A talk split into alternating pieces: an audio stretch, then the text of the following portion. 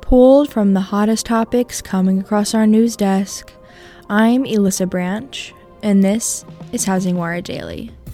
Today's episode continues the Women of Influence mini series and features an interview with Mr. Cooper's Chief People and Communications Officer, Kelly Ann Doherty. During the interview, Kelly Ann discusses the significance of diversity in leadership and why it is important to serve outside of the office. But before we listen, here's a brief word from our sponsor. Finance of America Companies provides lending solutions for every phase of life. With a proven ability to innovate towards evolving needs and an unwavering focus on the customer first, last, and always, Finance of America Companies empowers borrowers with a diverse suite of services in traditional and reverse mortgages, commercial real estate loans, home improvement, and more. Visit www.financeofamerica.com to learn how Finance of America is pushing dreams forward and find opportunities to join their incredible team. That's financeofamerica.com. Finance of America Companies is an equal opportunity employer. Hi, everyone. I'm Brena Nath, HW Plus Managing Editor here at Housing Wire. I'm excited to continue our Women of Influence podcast mini series where we spotlight our honorees and award winners over the years. Right now, I have with me the Chief People and Communications Officer at Mr. Cooper Group. I have Kelly Ann Doherty. First off, thanks for joining me. Thank you so much for having me. So, for most of these podcast interviews, I like to, for our listeners, kind of read a little bit of their profile from when they won. So, Kelly Ann won last year in 2020, and here's a small snippet of her award profile, and we'll dive into a lot more during this interview. So, within just three years at Mr. Cooper, Kelly Ann Doherty was promoted from Senior Vice President of Corporate Communications to the Chief Communications Officer, a member of the executive team, and now serves as their Chief People and Communications Officer. Within her role, she is responsible for the company's culture initiatives to create a more encouraging and empowering work environment. Last fall, though I will remember that this was written last year, so last fall from last year, Doherty led the launch of Mr. Cooper Group Benefits Marketplace for annual enrollment and is a strong advocate for employee motivation through regular surveys and feedback channels. So that's just a few, just a few sentences into your world, but wanted to dive a little bit more in our first question to that first statement about how you kind of grown in the progression through your roles from just being SVP of communications to joining the executive team, becoming chief people officer. That's an amazing career path and growth. So what key things do you think helped you in that journey? And then also, what advice would you give other people who are looking to grow their own companies? Well, when you read that profile from a year ago, it's amazing to think about how much has changed. Um, we are definitely living and working in a different world. And I'll talk more about that in a minute. But, you know, for me, I, I think the first thing I have to say is just how incredibly um, fortunate I've been to be in an environment that really supports the growth of people um, and especially women. And it really starts with my boss, Jay Bray, who has been a fierce advocate of mine and has given me a lot of opportunities um, to be successful and learn along the way. And I think that in any environment, it's really those people that can be advocates for you that make all the difference. Um, but what have I done to help propel that? I think it's always saying yes.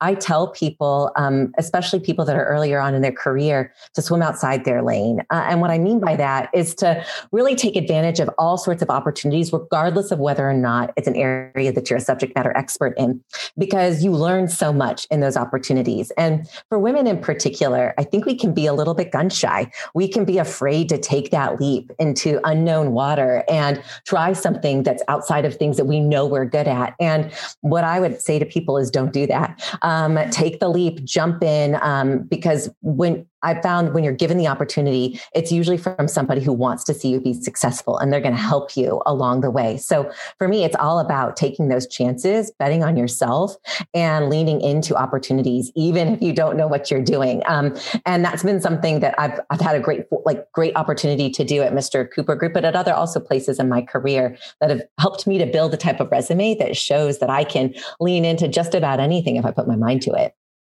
I love that idea of just saying yes rather than always sometimes things come across your desk and it's easy to put your hands up and not want to enter that water to your point, but instead kind of going outside that normal boundary box and exploring more. And other people are watching often and so you kind of take take advantage of that opportunity and don't kind of shy away. That's right. That's exactly right. And, you know, for me, um, like I said, I've learned so much along the way. And the more times I jump in, the more confident I get in the next opportunity. And it's a, a building type of scenario where you try one thing, you prove that you're successful, and then suddenly people want to give you more. And so, uh, so oftentimes that first leap is the hardest one. But once you've taken that step and once you've proven to yourself that you really can do it, um, you'll find there's a lot of other opportunities out there to continue to learn and grow. And I think I have a kind of a learning mindset. That's I always like to do new things. I love a challenge, and so um, finding yourself in an opportunity in which people will really feed and nourish that is a really critical part of anybody's success. And so um, it's not all me; it's being in places and in cultures that really um, help enable that for um, people that they believe in and people that they want to see grow. And from your perspective, what do you think it'll take to get more women or more diversity into the industry or even into leadership positions? So you have just into the industry, step one, but also into those higher level leadership, eventually kind of C suite positions. Yeah.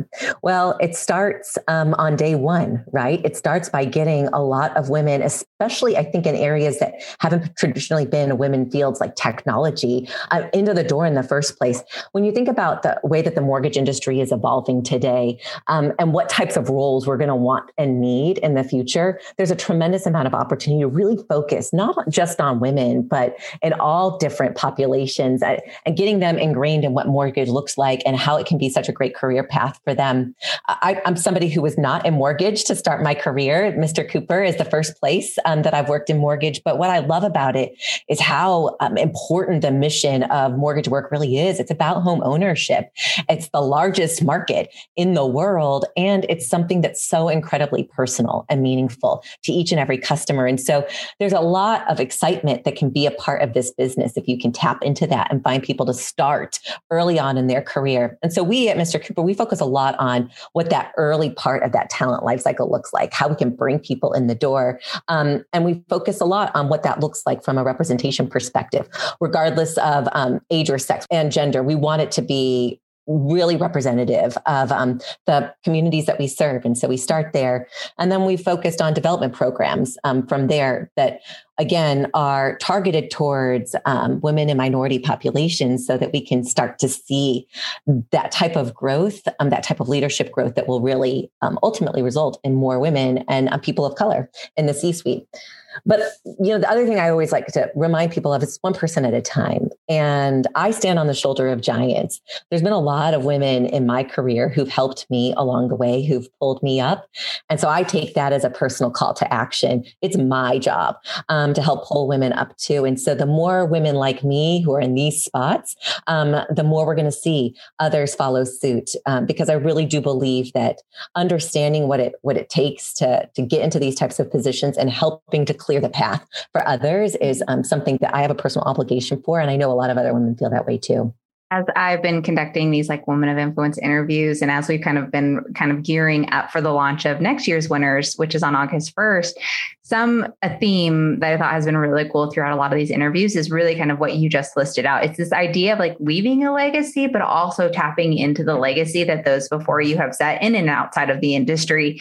And to your points of kind of like, you know, sitting on the shoulders of giants and the people who have kind of helped carve that path. And I look at it from, you know, someone who's still early on in the industry, kind of in her career, mm-hmm. um, kind of like, oh, you're also, and then I have the new, you know, entry level staff coming in. And so you really do get to watch that legacy kind of mm-hmm. trickle on down in the waterfall for the kind of the next generation, which has been nice to see. That's right. And, you know, I think that, and I've taken that so seriously since, oh gosh, going all the way back to college. Um, it was actually a professor of mine who set me up with um, an internship in my senior year. And um, his name was Professor Roberts. His wife was Cokie Roberts. So for people in the media, they, they, they used to at least remember her name fondly. Um, and he, he got me an internship at the CBS um, Washington, DC Bureau. And it was an amazing job. And he told me that he was going to do this for me as long as I promised to pay it forward and do this for other people. And I have taken that so seriously every day since. And uh, I think that that's it's really important to think about that. We are given opportunities to be successful.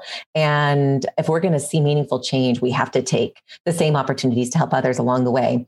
But there's another point in all of that. And, and for me, that's that I stand on the, the shoulder of, of giants, many of them women, but also a lot of men have helped me in my career growth. And I think sometimes women, when they're thinking about their career progression, want to gravitate towards other women that have been successful. And I think there's a lot of benefit in that. But I've also found a lot of advocacy and allyship in some of the men that I've worked with. And so don't ever steer clear of that. If women are listening, make sure that you find those great allies and advocates um, in the men that you work with too, because they also can give you a different perspective and help to show you a different way um, to be successful that I think has been really beneficial to me in my career. I know we'll dive in a little bit more into kind of that idea of how you're also kind of giving back and pouring and giving kind of some knowledge and wisdom into uh, the next uh, other people. But before that, I did want to ask, you know, since we first profiled you, you're a woman of influence in 2020. Can you kind of touch on maybe one or two projects or initiative that you're really passionate about right now? Okay, so um, how much time do we have? Because my my my passion project is our future of work initiative at the company. We've been spending a lot of time thinking about how the pandemic was really a launching pad for changing the way that we think about work. And for our team members, it means allowing for a lot more flexibility. Um, and not not necessarily bringing everybody back into the office in the way that things used to be. And we've worked with the Boston Consulting Group um, to help us think through not just what that could look like in terms of allowing for more flexibility, but what we would need to do as an organization to create an amazing environment for our team members, regardless of where they sit. And that means um, better onboarding, um, better upskilling training, better frontline manager enablement, and other elements that really impact the culture. And so we've been focused on the here and now and improving that experience. And now we're getting ready pretty soon to, to talk, talking about what the future is going to look like for us. And it's changing the game. And I think for companies like ours, especially in the non-bank world, that have some regulatory and licensing requirements that go along with it, finding ways to allow that flexibility, um, finding ways to give um, that that real more work life balance to our people, I think could be a huge competitive advantage, not just within the mortgage space, but within a lot of other spaces that have a, a lot of great talent that we could tap mm-hmm. into. And we talk about women, you know, we know that women more than men have left the workforce in the past year. And it's because of all the obligations that they had to manage through at home. So if we can find ways to give them more flexibility and find ways to make sure that we're keeping the women at Mr. Cooper, that's that's going to be the key to seeing more women grow in leadership positions ultimately too. So like I said, I could talk for three hours about the future of work. So I won't I won't go any further than that. But I, to me, I think it's an amazing opportunity for companies and one that we've been really thoughtful about. And I'm I'm really proud of how far we've mm-hmm. come on our own journey to decide where we're going. And I'm looking forward to sharing that with team members soon. I really like the intentionality behind that, just to kind of comment on the things that you just listed, especially over the last year, just being cognizant of like everyone's, you know, needs being different and also um, how the last year has impacted everyone. Um, it, it's that intentionality is important. And so I, I, get why it's a passion project and you can see it for those, you obviously people can't see Kellyanne on, on the podcast, they're listening it through audio, but the passion, when you mention it's a passion project, you can see, and also something very important, which I'm sure listeners can benefit from hearing as well. Yeah, I think that, um, you know, what's interesting about what's happening now is the pandemic was certainly a launching pad for this change, but change was coming. We have a whole new generation of workers entering the workforce, and they have different expectations um, from the companies that they work for and what their what their work life balance is going to look like in the future. And so, I think we had to find a way to solve for this need for more flexibility. And the pandemic just accelerated that mm-hmm. times a hundred. And in some ways, it's almost the next industrial revolution. We've not been in a place in time where we've had to think differently so drastically and so suddenly about the way that we work. And I think that for those companies who are really being deliberate about it, it's going to be a differentiator for years to come. Yeah. Speaking of work life balance, you also dedicate some of your time outside of the office. And I saw kind of in your write up that you're a member of the Unstoppable Culture Fellowship. Can you maybe just kind of touch on that a little bit and why you think it's important for people to find things outside of the office or other ways um, for people to serve or support or kind of um, like volunteer, really? So there's a couple of things that have happened this year that I'm I'm really proud of. But I'll start I'll start with the Unstoppable Cultures Fellowship. So, you know, gosh, culture has never been more of a buzzword than it is now because in this uh, new world in which people have been remote, this idea of maintaining company culture became a really um, popular thing to talk about and a big focus from the C-suite and um, and a lot of companies across a lot of industries. And I'd like to flip that on its head a little bit and start talking about how we evolve our culture to be one that meets the moment in time and meets our people where they're at. And that's been our focus. And the Unstoppable Cultures Fellowship is is really just that. It's a group of people from all different industries, different spaces that come together to share ideas and are all really in the spirit of trying to build culture. And it's been fun for me to tell people where we're at in our journey because we've come so far over the past five years and see how that can how that positive change can really come to life and serve um, a real business need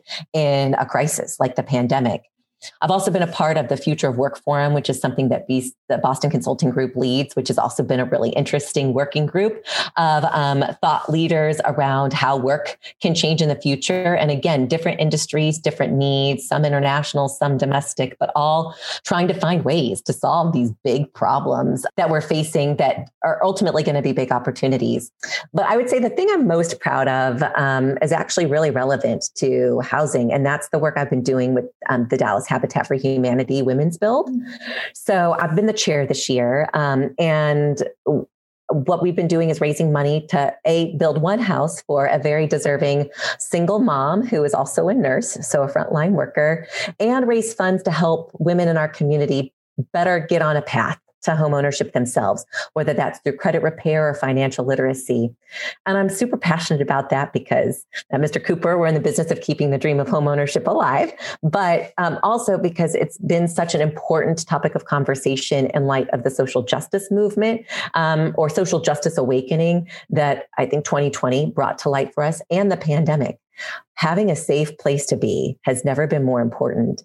And at the same time, we realize that opportunities to grow generational wealth have just not been afforded to women and especially women of color. And that just so happens to be the community that Dallas Habitat serves. So to be able to raise money and empower women, single heads of households, and women of color in particular to start their own journey in building that generational wealth um, speaks to my passion around homeownership, but also my passion in seeing women um, women advance in a way that they they wouldn't have been able to advance otherwise. So I've been super honored to be a big part of that initiative this year because it's bringing everything that I love um, and coming together full circle. And what would you say to those who are like maybe hesitant to give us their time in that way, or people who are looking in that why? Because I think what's great about everything you just listed, I mean, I think those are very filling things and I think that you're passionate about. And I'm sure there's people out there who are trying to figure out, should I, should I do this as well? Where do I even want to give up my time to? What would you say to those listeners? You know, I would say start small. Um, and I kind of something I said a little bit earlier, it starts with one person. You know, if you can change one person's life and then that person changes one person's life, suddenly you've got this overwhelming cascade of goodness that's out there in the universe. And that's really how I've thought about it is start with one.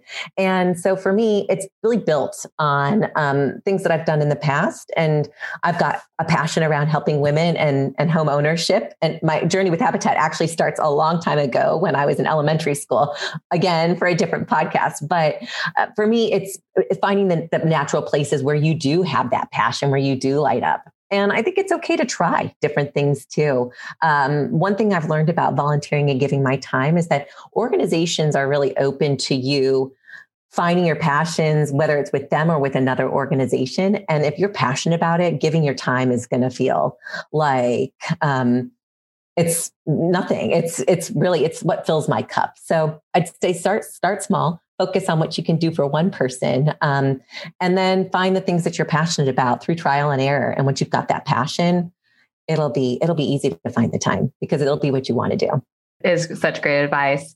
To wrap, I kind of wanted to, it's kind of a, a, big question, but I'd love to hear your answer to it. It's um it was last question. If you were sitting in a room with the top decision makers in the industry or even in and outside of the industry, what would you want to talk to them about? Okay, so okay, so I would say two things, one of which I've already talked a good bit about, so I'll keep that short. And that's really how we can think differently about work for our employees. I mentioned early on that um, there's licensing requirements um, within the mortgage industry that will affect our ability to have everybody be 100% um, remote, even if they wanted to. And I think that there's opportunity to change that along the way and catch up to modern times. But the second thing that I would say is um, it's finding a path to home ownership for people who've not had an opportunity to build generational wealth, and in particular, women and women of color. Um, we know that there's a, a, big home ownership gap in uh, minority communities, and we've got to find a way to address that in a way that's responsible for the homeowner, um, but is also enabling for the homeowner. And I don't have the answer to that because I know it's a much bigger issue. But if we could find a way to address some of those gaps and and do so in a responsible way, I think we'd really start to change not just the homeownership narrative in our country, but the social justice narrative in our country too.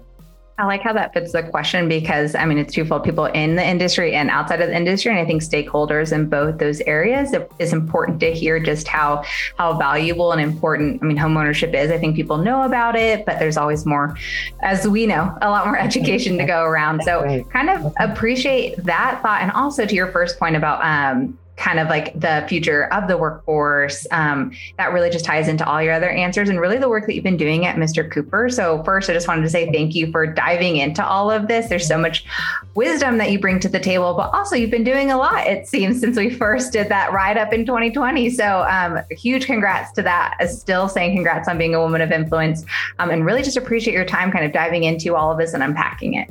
Well, thank you so much. Thank you for the honor. Um, thank you for calling me a woman of influence. Um, I think that there's still so much more to do, and I love um, being able to see the the positive change that that we've been able to make at Mr. Cooper and um, in our community for our customers too. Can't wait to chat again. Thank you Great. so much for your time, Kellyanne. Great, thank you.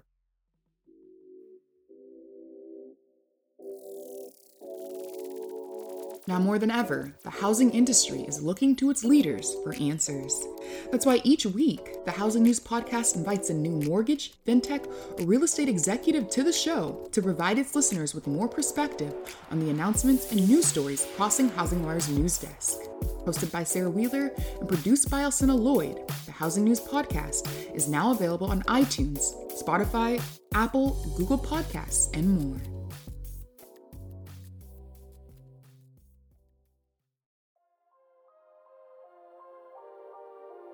Thanks for listening to Housing Wire Daily. Don't forget to hit that subscribe button so you never miss an episode, and we'll catch everyone back here again tomorrow.